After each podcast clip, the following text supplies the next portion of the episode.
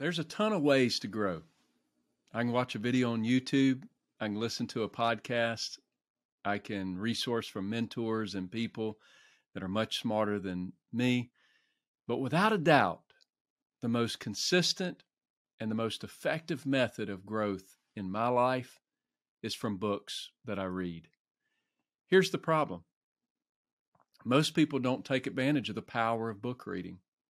And here's why most people don't know how to read a book. So they have trouble keeping their attention to the book. They struggle to retain what they've learned. And eventually they get discouraged and ultimately they quit reading. And I've dropped in on your electronic device today to tell you don't quit. There's a better way, maybe even an easier way. And in this episode, I'm going to share with you some really helpful and practical tips, four tips to help you read books better. Stay tuned.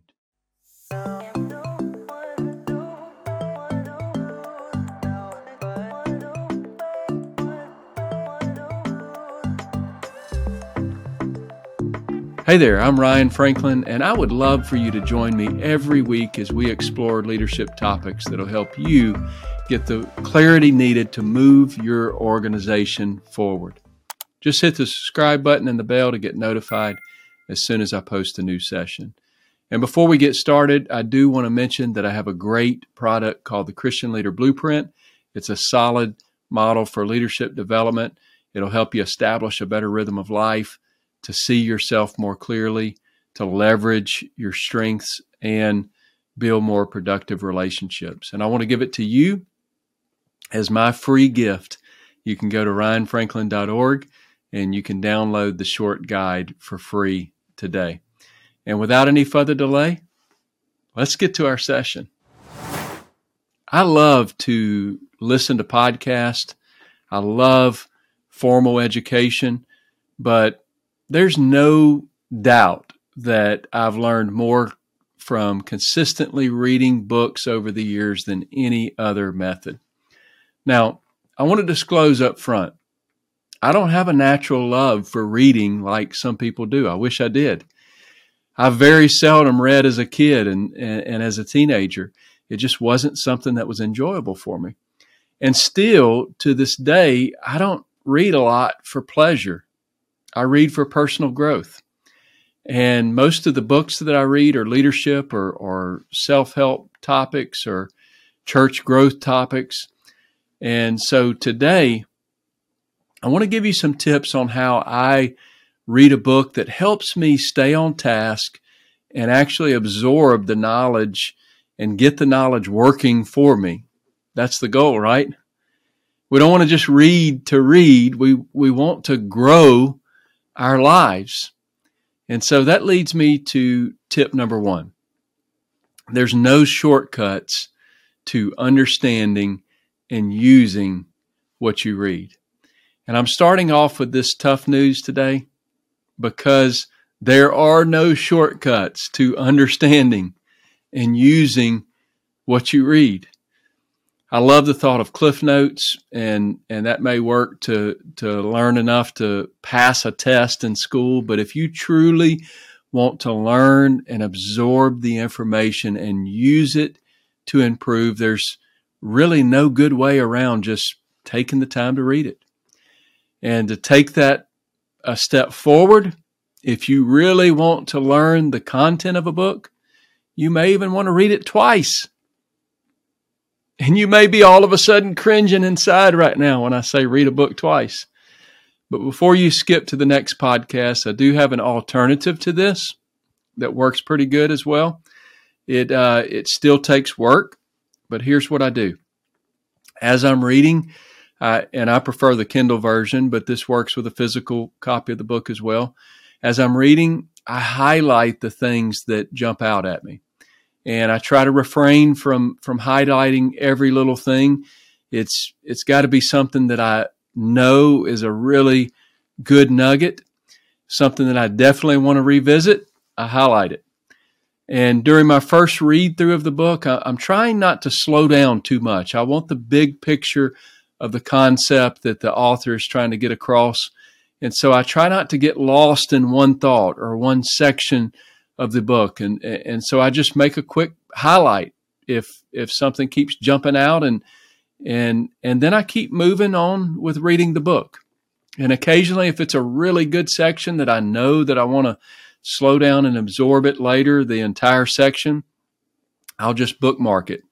And I'll know that that's something that I want to go back and slowly read through that particular section of the book. And I'd, I'd imagine that most of you kind of have some kind of similar process like this. But here's the part I need need you to that I want to get across to you that has really helped my retention. When I finish a book, I really want to get the information in me. So I then take the take the time to go back and I look at my highlights and I actually type out a one page summary or takeaway of the book. Now, a one page takeaway of the book is it's not easy to do. My highlights could probably fill up four or five pages or, or even more if it's a good book. But I go through those highlights and I pick out the best ones. As and then as I get towards the end of the book, I may even have to go back and remove some of them that I typed out earlier because I found something better. Uh, especially when I get to those last few chapters of the book and I'm trying to keep it to one page. Sometimes I have to take some of it out and renegotiate that. And here's why I do that. I know I can't retain all of the information of this book, but my hope is, is that I can at least retain the most important principles and concepts. And, and by culling the highlights down to a one page takeaway, it's really helpful in deciding what is most important for me to take away. Plus, when I want to go back and I want to reflect on this book, maybe a year or, or two years later, I can pull out that one page takeaway and I have a really good, concise summary of the book, and that's extremely helpful. So, tip number two if you're having trouble focusing on an entire book like, like I do at times, try buying the audio version and the print or the Kindle version as well. And this is a little tip that has revolutionized my focus with a book. If I can read and listen to the book at the same time, I'm not as easily distracted and, and I seem to retain the content a whole lot better. It works with my learning style a whole lot better. Now, I realize that, that some of you may be concerned about the, the cost of doing that. On average, I probably, I would say, spend 20 or $30 on a book when I buy the Kindle and the audio version. But honestly, if a book is worth my time, then it's worth that 20 or $30 that I have that I have to spend to get more out of the concepts. And if it's not worth me spending that amount of money on it, then I probably need to reevaluate as to whether I need to be reading that book. Maybe I need to go find a better book.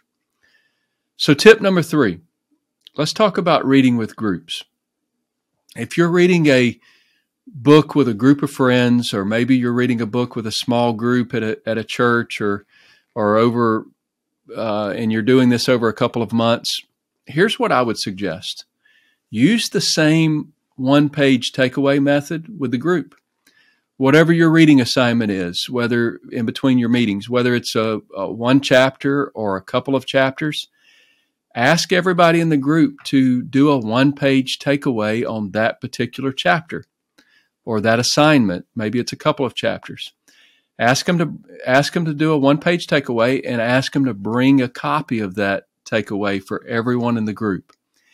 And this is pretty neat because it's it's sort of a built-in accountability for the group.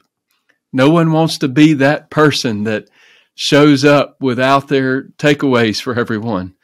And and also here's another thing I do. I ask each person to bold their top 3 takeaways. And this becomes their talking points when we're in the group. Each person gets the chance to hand out their one page takeaways to everyone and to unpack their top three points and it really makes a, a, a, an impact on that small group meeting uh, with a good deep dive into that book. It really brings things out that you normally may not bring out on your own. I've also done mentor groups or growth groups that were more intense, and we would meet once a month and and we had a new book assignment every month. And in that case, our assignment would be to do a one page takeaway for the entire book for that month. Now, I have to admit, this is that, was very intense times for the people that participated. It was challenging for them to read an entire book a month, but it's super productive. And, and some of these mentor groups were some of my best years of growth in my earlier years of ministry. Tip number four focus on the routine of reading more than the how. The more you can systematically put book reading into your life, if you can read a chapter a day or read for 10 minutes a day, if you want to do a time frame or, or consistently read three days a week, maybe, whatever you can do routinely, if you'll focus on routinely ingesting a book, that'll be so much more effective in the long run than worrying about how you read or even what you read Make it a routine part of your life. And I would say that, that reading is more important today than ever before. As leaders, we have to be sharp thinkers, especially today, more than ever before. And the best way to stay sharp is by reading a book. Think about this the average person really doesn't read. So if you read two or three books on any one subject, compared to that average person, you're almost considered an expert on that particular subject. Reading is so powerful. Well, let me rephrase that. Reading and then putting reading into action is so powerful. Reading can can help us understand people. It can help us improve our communication. Reading can improve our social intelligence. It's a tremendous, reading is a tremendous emotional regulator as well. It reduces stress at times because it can, it can help us relax and get our minds out of our immediate circumstances. And it helps us learn new things. And that's just, it, it, it helps reduce the anxiety and stress in our life. And I'll just say this Getting to the next level of leadership happens only when you're open to personal growth. And we can't make positive changes in our lives if we don't know that we need to change. And a good book provides a tremendous opportunity to just illuminate that in our life. It creates an opportunity for us to see the changes that we need to make and to implement that growth in our lives. So I encourage you today Make book reading a vital part of your daily and weekly routines. Figure out a way to routinely ingest a good book that'll help you grow as a leader. Thank you so much for tuning in to the Christian Leader Made Simple podcast. I hope you have a great day. God bless you.